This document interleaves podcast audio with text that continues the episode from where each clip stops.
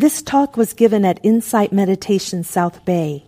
For more information and a schedule of our events, visit the Insight Meditation South Bay website at www.imsb.org. For information about online programs, visit the Bodhi Courses website at www.bodhicourses.org. Bodhi is spelled B O D H I. So I, I entitled the talk tonight Engaged Brahma Viharas because throughout the experience of uh, those various um, actions that Christy was mentioning, what I noticed is that coming to um, engaged action from a Buddhist perspective required the use of those four sublime abidings to be able to set our intention in a clear and proper way and to be able to participate in a way that's really effective and balanced and harmless. And also learning that um, taking action in the world to relieve suffering is an incredibly potent way to practice. So, my definition that I'm uh, using these days for myself uh, for engaged Buddhism is anytime we take action to relieve the suffering of living beings according to the Dhamma. So, promoting what's wholesome and preventing the unwholesome and engaging from the, the standards and the principles and the guidance of the Buddha. And the, in, in this way, engagement really has a, has a lot of options. So, whenever we're taking action to relieve suffering, that covers a lot of territory. You know, it's it's like relieving chronic hunger and malnutrition, but it's also helping people as when they're ill or when they're dying. Um, being a good friend, providing comfort and good counsel and support, um, helping people understand the Dharma. Um, you're going to hear from people during this series who have done other things like teaching Buddhism in prisons. Um, I helped my mother as she was um, close, becoming coming close to death, and as she died. This is all engagement. I don't exactly know how we started to think that Buddhist could, Buddhism could be unengaged, actually. Because as nuns, uh, as bhikkhunis, we live by the standard of the Vinaya that the Buddha gave, and we're required to be engaged with lay people every day for our food. We're not allowed to grow food or buy food or cook food. And if you want to eat, the Buddha said, you better be engaged. so um, I think that truly the way the Buddha lived his life extremely engaged, walking, teaching, being available almost all the time. There are times to go into retreat, which are crucial, of course, as you know, I'm sure. But in general, it's a life of being engaged and giving. And this is what I've seen with the with the great teachers, monks who I've monks and nuns who I feel have, have traveled a long way down this path to enlightenment. They're just constantly serving. There isn't anything else to do once you know that the world isn't going to give you happiness. so don't overlook your own engagement efforts, even if you're not out marching or um, you know, doing some of these more um, what do I want to say? Extreme actions. okay, so why the Brahma Viharas? Why loving kindness, compassion, appreciative joy, and equanimity? We can start with our intention. So if if we come to an action, whether it's standing up um, for social justice or climate justice or um, providing care for the sick or whatever it is, if we come to it with an intention for some kind of gain for ourselves, it's a very limited gift, and it's a very limited return. I remember once a friend took me to hear His Holiness the Dalai Lama speak in San Jose at the convention. I think it was at the convention center, and it was this huge room. I think there were, I don't know, 12,000 people in there or something. It's huge. And he said that if any idea of some kind of personal gain would come from his teaching, it would ruin it. Now, that doesn't mean that a fleeting thought about how we might be seen as good or praised or whatever is something to feel bad about. We can't really control the things that come into our mind from previous karma. It's like tuning a radio. You know, you can get anything coming through on the channel. Do we still tune radios? anyway, you get the idea. but the but the thoughts that we give energy to, those are the ones we're responsible for. So we want to be sure that our intentions are pure. And how do we do that? If we're really coming from a place of compassion. Because what is karuna? Compassion's a, a kind of um, challenging English translation for it because it has that suffer with meaning, and that's not really what karuna is. Karuna is you see suffering and you want to change it, you want to help, and you and you do something to help. It's not just something we cultivate in meditation, it's something we cultivate in action. And that intention to help doesn't have like some kind of personal benefit coming our way. So that's that's how we can know our intentions are are good. Come to it from the Brahma Viharas. Now there are four, and they have different purposes, as you might know already. In case you don't, we'll think about these in terms of engaged Buddhism. So, metta, loving kindness, is that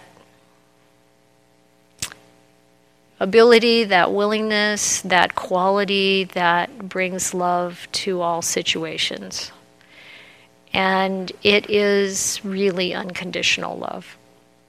Now, we don't translate it that way because it, that would lead us to the kinds of ideas of love that have attachment associated with them, and that's not what metta is. It's unattached. That's what makes it unconditional. It's not like we have to have those beings show up in any particular way. It just shines like the sun. But the mental state of metta is uplifting and beautiful.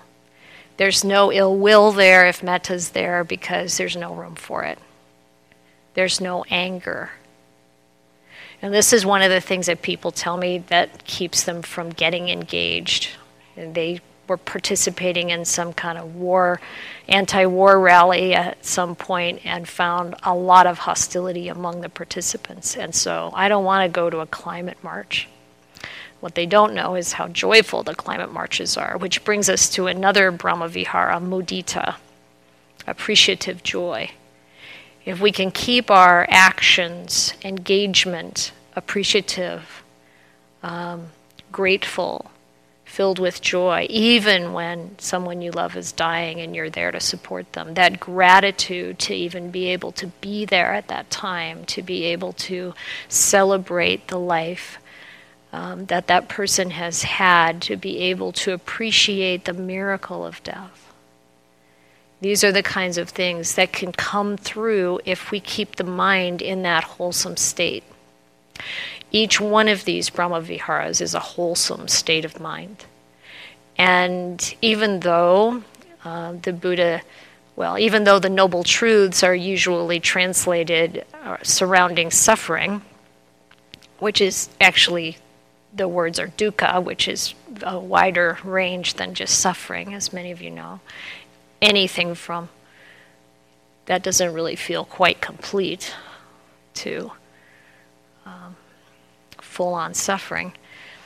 The truth is that the Buddha promoted happy, peaceful mental states. He wanted us to encourage joy in our practice and in our lives and in our minds.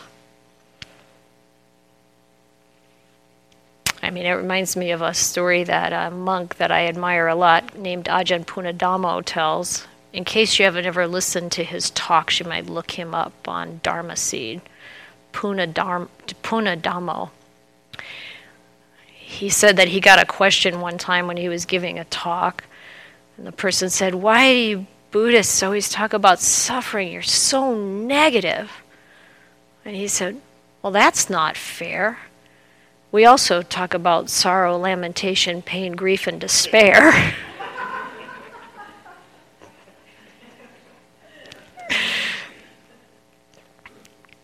but actually, and actually, rather, um, the Buddha wanted to encourage piti and sukha, so joy and happiness and pleasant feeling, but these would be coming not from worldly, material sense pleasures, but from the kinds of experiences that you get with the Brahma Viharas. Unworldly pleasure, unworldly joy, what comes from giving and serving and loving and caring and being compassionate and kind and generous. So, loving kindness, compassion, appreciative joy, and then we have this fourth one, equanimity. This one has a few different qualities about it. For one thing, it's a wisdom quality. Now, in almost all of these lists that the Buddha gave, you'll have some quality, one or more qualities that are wisdom qualities. Always. If you think about the four, the the Noble Eightfold Path, for example, the first two factors of right view and right intention are wisdom qualities. If you think about the five strengths or the five powers, you have panya, which is translated as wisdom. You can also find in the seven factors of enlightenment that you have investigation of states, that's a wisdom quality. And you have upekkha as the seventh quality, equanimity. It's actually the jumping off point right into nibbana. It's when the mind is even and steady, no matter what's coming into it. It doesn't get moved by what's enjoyable or what's difficult. No matter how harsh, no matter how beautiful, the mind is steady, even, peaceful calm and wise and clear. So, equanimity helps us to know what to engage in, how deeply to go, when to step back and take care of yourself. So, when we use these Brahma Viharas, and uh, by the way, equanimity is what needs to be um, pervading the mind when there's very, very unwholesome action around us out there. So one of the when we come back come back for a moment to our intention and this idea of there often being um, elements that are unsavory involved in engagement, things that are disgusting, things that are threatening, people who are angry, people who are unskillful, being unskillful. This is where the Brahmaviharas really protect us. Because with equanimity, we can hold that in an even way and know when to get out of the way. And we can address someone else's anger with peace and goodwill and wisdom. It's like as long as we can keep that positive mental state, we don't go down. And also, uh, sometimes people have told me that they can't participate when there's suffering because it overwhelms them, it makes them sad. And what that is, is an indication of some healing inside that needs attention and care. Because compassion doesn't make us sad. Karuna fails when it becomes sorrow. It succeeds when it becomes the ability to hold that tenderness and kindness and give help. And it uplifts the heart to do that. So it's not like we should feel bad if we become sad, ever. But we can know that this is actually not a wholesome, uplifting mental state that leads to awakening. In fact, there's a teaching in the Abhidhamma that says that all of these mental states that come because of painful feeling, whether it's anger or grief or sorrow or fear that there's no constructive use for them. Now, fear maybe is a little debatable because fear that arises in the body that tells us there's something dangerous keeps us safe, yeah? But when we talk about anger, for example, there's nothing constructive in anger. Now, this is something that is very Buddhist. the Buddha made clear there's no benefit, it's an unwholesome mental state. To know that that's not the place we want to draw energy from for action. So, what do we do with feelings that arise? It's not to feel bad about them or guilty about them. It's just to know, okay, this is not constructive. So, what do I need to do? Well, one good method is to Feel it, but don't feed it. Feel it, but don't feed it. So we have we feel the rush of anger. Same thing for the rush of lust. Same thing for the rush of fear.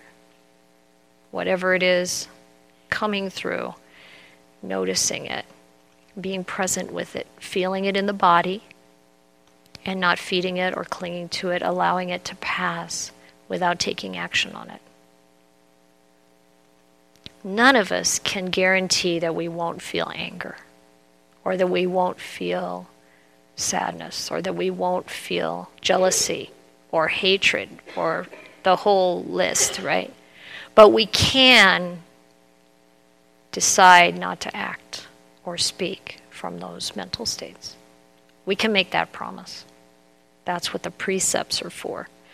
So the four Brahma Viharas are incredibly beneficial.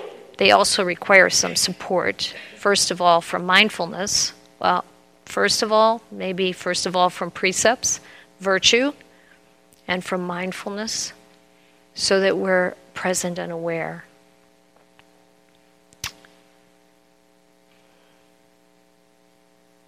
The whole Noble Eightfold Path is needed. But when we pick up the practice of these Brahma Viharas as a way to direct the mind, once we've felt what we feel, turn the mind, infuse the mind with the appropriate Brahma Vihara that's needed in that moment, noticing how we can really lift the mind up and that it's conducive to our, our development of our practice. Whether we're practicing in engagement or we're practicing in solitude on meditation. It's like being able to develop the mind through these Brahma Viharas can lead us all the way to Nibbana. You can have deep concentration using metta, metta jhana, people call it. That equanimity cultivated to its maximum potential means a completely cooled mind. Like I said, it's the jumping off point, the seventh of the enlightenment factors, the, the seventh and last of the enlightenment factors. So, this is a powerful practice. And I'm uh, grateful that there are ways using the Dhamma that are happy, uplifting, and beneficial all along the way, step by step.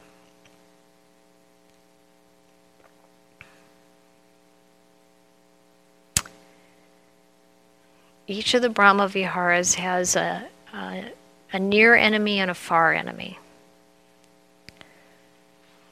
Metta overcomes anger and ill will. That's its far enemy. Its near enemy is affection. When we have attachment, it's not really metta, it's not really loving kindness.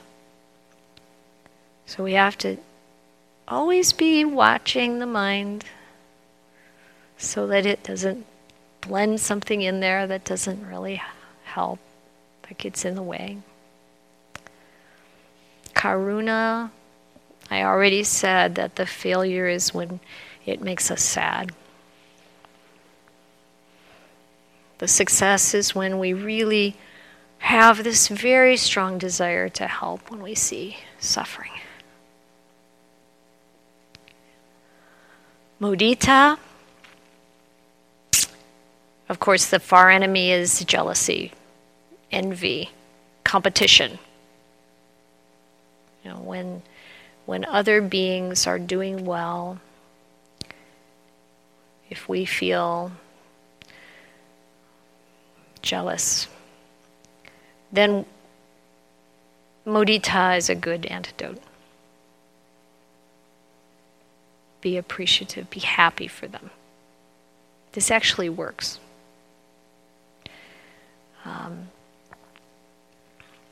the near enemy is uh, to appreciative joy is a kind of frivolous giddiness, like excitement.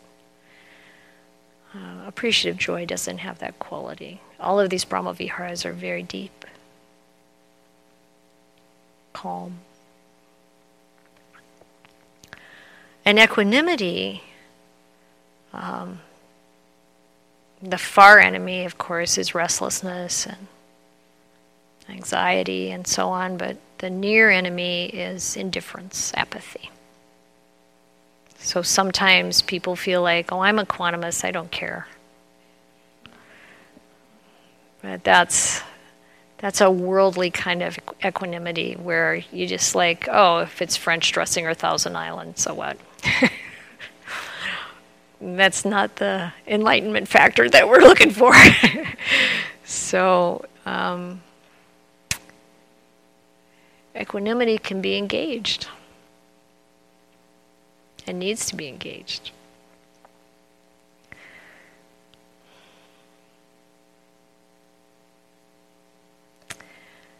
I've been um, as I mentioned when we first sat down, I've been using these Brahma Viharas in meditation more recently, really finding it valuable, uplifting, peace inducing, joy inducing. and I feel like if we use our mindfulness to notice our mental states through the day, regardless of what we're doing, and we notice when we have uh, something other than one of these Brahma Viharas um, pervading the mind. Call one in. See what that does. You know, there are so many times we can feel irritated or disgruntled or sucked into the excitement or agitation of the news or a little depressed or whatever, right? Just try it. See if bringing up some appreciative joy or compassion. One of the important pieces of equanimity is that the reflection is generally around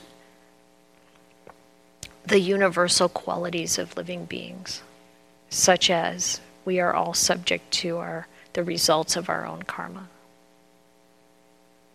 So when we're disgusted by what we see in the news of some people's behaviors or disgusted by what's happening to forestall the efforts that need to be made to prevent devastating climate change, for example, or whatever it might be, considering that all beings are subject to the results of their own actions. That's one thing. And another thing to consider is something that um, I hear comes from His Holiness the Dalai Lama, is that the way he reflects on equanimity is that this being wants happiness, it does not want pain and suffering. And no matter what human beings are engaged in, they want happiness. They do not want pain and suffering. And when we reflect on that, being by being, specific beings, then we can really come to a place of equanimity in the mind. And he said it needs to be specific beings. You, you gain this, you develop this equanimity towards living beings, towards situations, towards you know mental states, towards everything by using specific things that you're that you're observing. So person by person, considering how they wish for happiness and not suffering.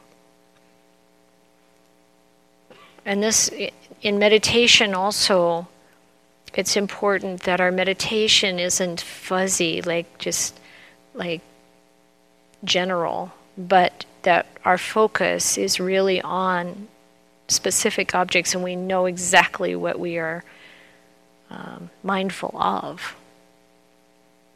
And even if we're using kind of a technique where we're observing whatever is coming through, it's a rapid succession of objects that you can clearly identify, not a fuzzy general awareness. That's kind of a dulling practice. We want the mind bright, crisp. Otherwise, it's not going to realize reality, the truth of the way things are that frees us from suffering.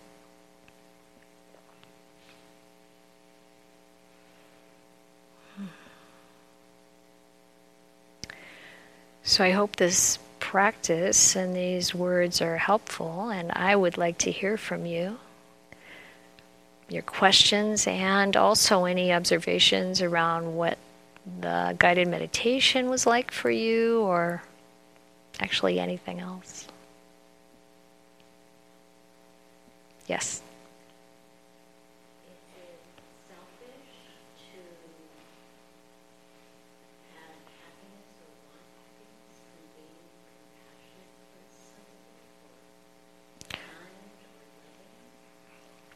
Is it selfish to want happiness from being kind and compassionate or loving to other beings? No, it is not selfish to want happiness. It is wise to cultivate our happiness and to reflect on the good that we do. The Buddha encouraged this continually in the suttas. When you know you have a positive mental state, he said, recognize you have a positive mental state and develop that. Uh, when you when you know you have done something good, recall that you've done something good. It helps to build the good.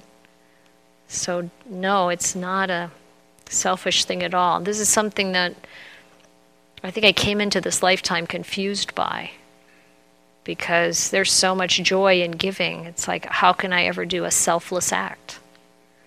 Well, forget about being self or selfless and just act in good kindness and wholesome and feel the, the joy and the positive experience of that and use that to fuel your awakening.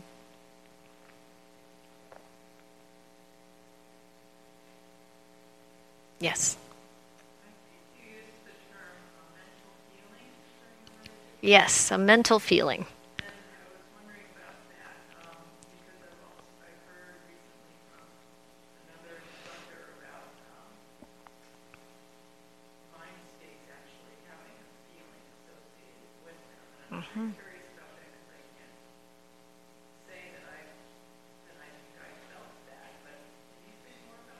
Yes, mental feeling and a feeling that mental states have associated with them. So when you feel anger, you can feel things happening in your body. It's not the same as a pain in your knee, which is a physical feeling. So a mental feeling registers in the body you can feel it in the body. It might be the tightness of your stomach or somewhere in your body, you'll feel it. It's the same for other emotions, right? And that's important because you can use the body to process those feelings. And when when I invited you to bring loving kindness to the heart, did you feel something? Raise your hand. Okay. You don't have to be able to define it or name it, but there's a feeling. There's um, a book called Focusing that was written by Eugene Gendlin, I think is the way you pronounce his name, many, many years ago now. Um, some of us are old enough to remember that.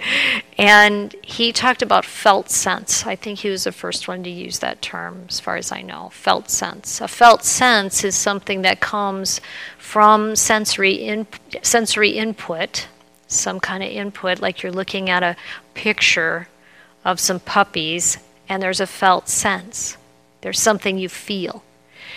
You're looking at a picture of a mountain and a lake, and there's a different felt sense. And if you go through a picture book and look, and you notice what's coming up in your system, you start to get a sense of what it's like to feel.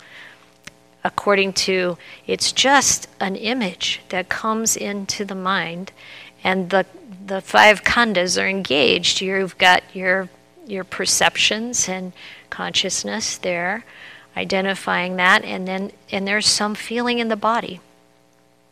Now, the Buddha uses this idea of the body, knowing in your body. He says that in some of the suttas. You will know the truth with your body. That's a felt sense. So, this is important to, I think, this is very important to practice with. Does that answer your question? Please go ahead.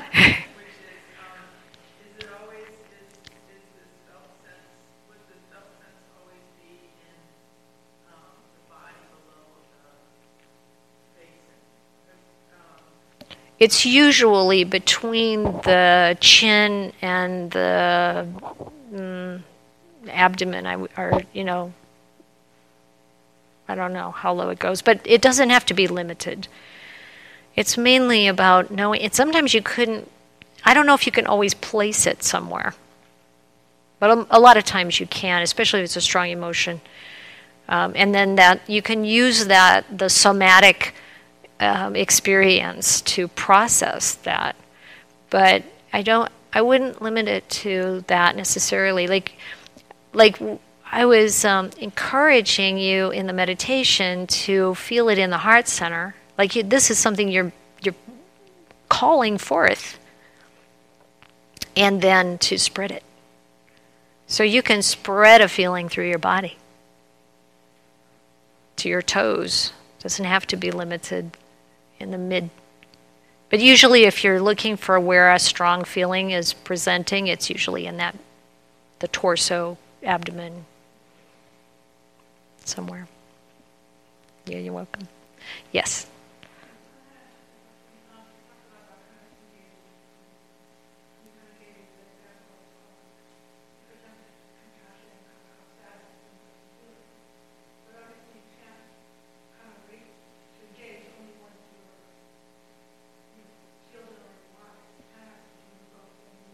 Mm-hmm.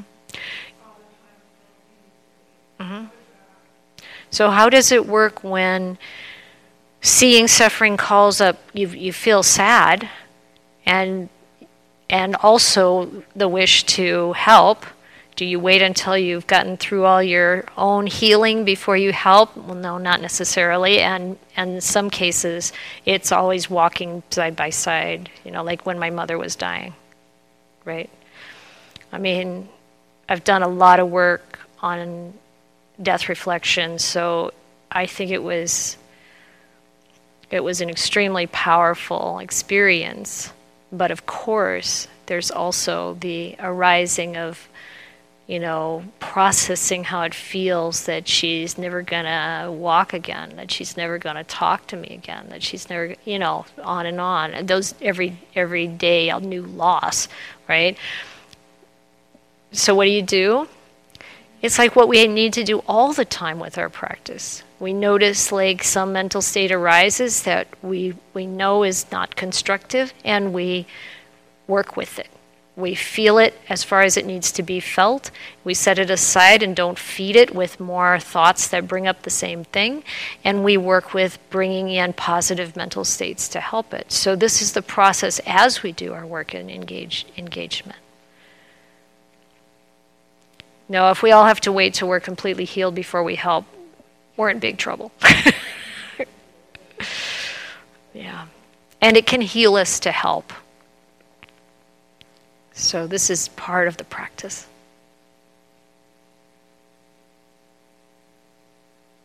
Yes, in the back.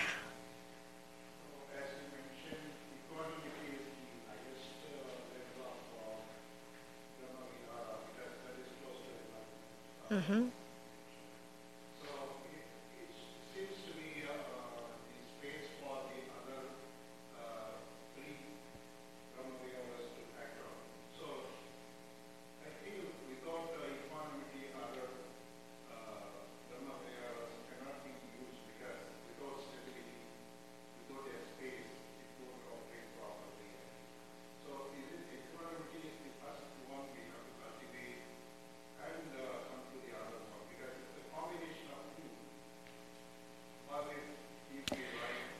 Okay, so the question is whether or not we can effectively use metta, karuna, and mudita without equanimity.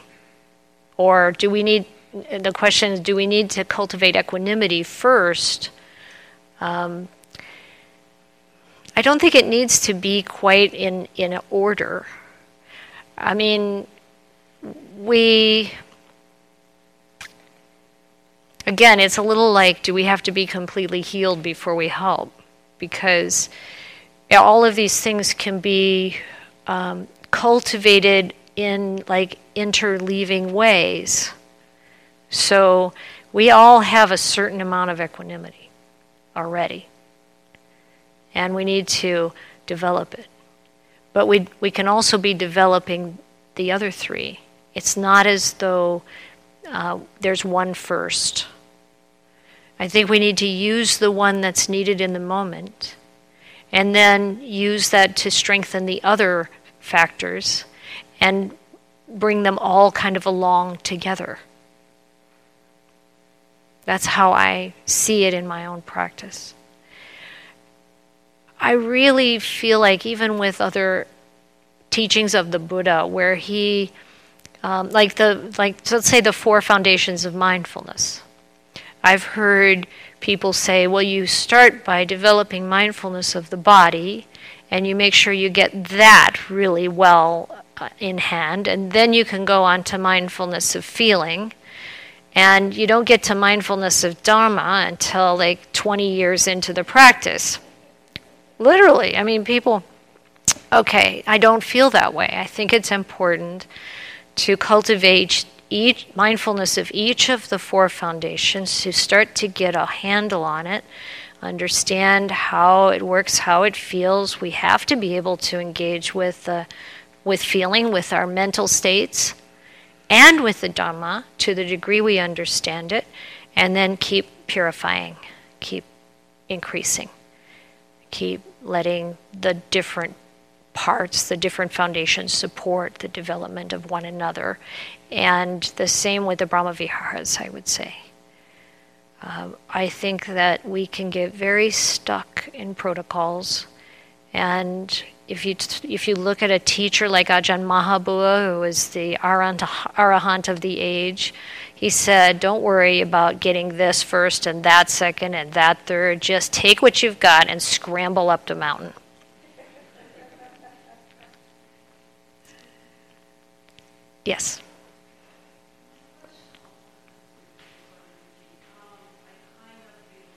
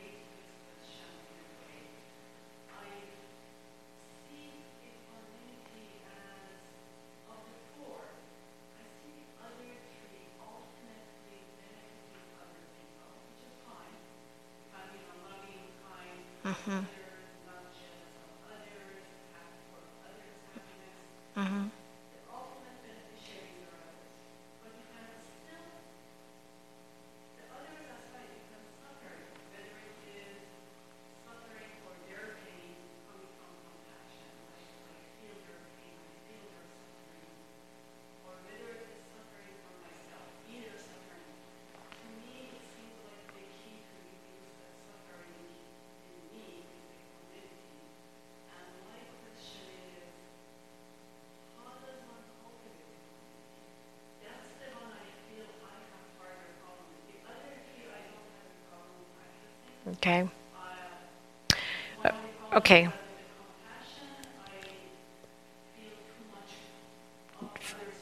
Feel sad. Mm-hmm. Okay.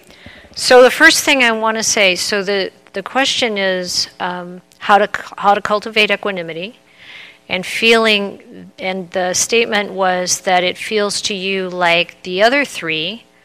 Um, loving kindness, compassion, and appreciative joy are really for other people, not for ourselves. And we, we need something for ourselves, and that your sense is that equanimity is what helps us, but how do you cultivate it? And you also mentioned that you feel um, sadness when you feel other people suffering, that makes you sad. So, what I want to say first is that it's very important that we practice each of these Brahmaviharas for ourself and for others, that it's not for other people alone. And neither is our practice. The Buddha said, practice for yourself and for others. That's the best way to practice. Even your meditation is for yourself and for others. So you have loving kindness for yourself. You have loving kindness, you have compassion for yourself, you have appreciative joy for your own goodness and your own. It's not just about jealousy of others, that's one thing that it can combat, but it's for your own gladness for yourself too. To rejoice in your own good, your own goodness every day, without exception. So these qualities can help us heal. And when compassion, and this, another thing that sometimes people will say is that I hate loving kindness. because we're forcing the mind. So when the mind says, no, I don't want to practice that, then it needs some loving kindness. so you turn it toward you. And the Buddhist, it, the, the guided meditation I gave is right out of the suttas. It's the standard text that the Buddha used again and again and again, or it's used again and again and again in the suttas. And it's always for others like it is for myself. It's always both ways. Okay, so that's the first thing.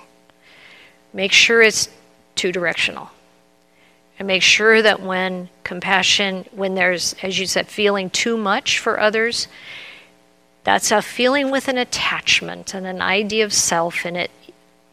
When we are not, when, we, when that's what's happening, we need to look at what's going on inside us. We need to look at what our needs are that are not being met. What our where our suffering is that we have not allowed ourselves to go. It's our suffering that's the trouble, not their suffering. It's what it touches inside that's unhealed. So we want to work with that and heal it. Now, how do we practice equanimity? We can all practice equanimity and strengthen it right in this moment and any moment. And the way you do it is we watch the good and the bad, the ugly and the beautiful coming through the mind. The way to practice equanimity is to observe ah, there's something that's making me excited and wanting to, to grasp and cling. And there's something that makes me want to push away and recoil. And I'm just going to watch it. And that watching, as that gets stronger, that's equanimous. It's observing. And of course, for a long time, we are going to lean over this way and want to grab, and we are going to push away and want to get rid of, but we know we're doing it. And gradually, there will be less grabbing on and less pushing away, and then pretty soon, there isn't any more. I think it's nine o'clock. I just want to commend you for your practice and enjoy it and enjoy each other. Um, thank you.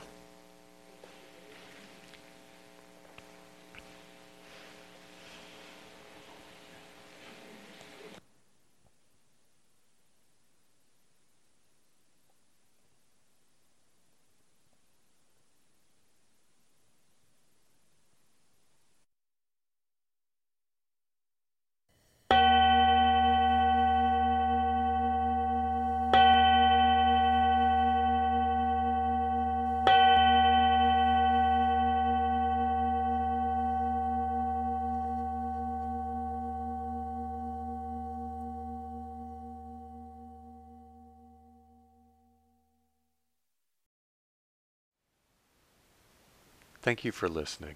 To learn how you can support the teachers and Dharma Seed, please visit dharmaseed.org slash donate.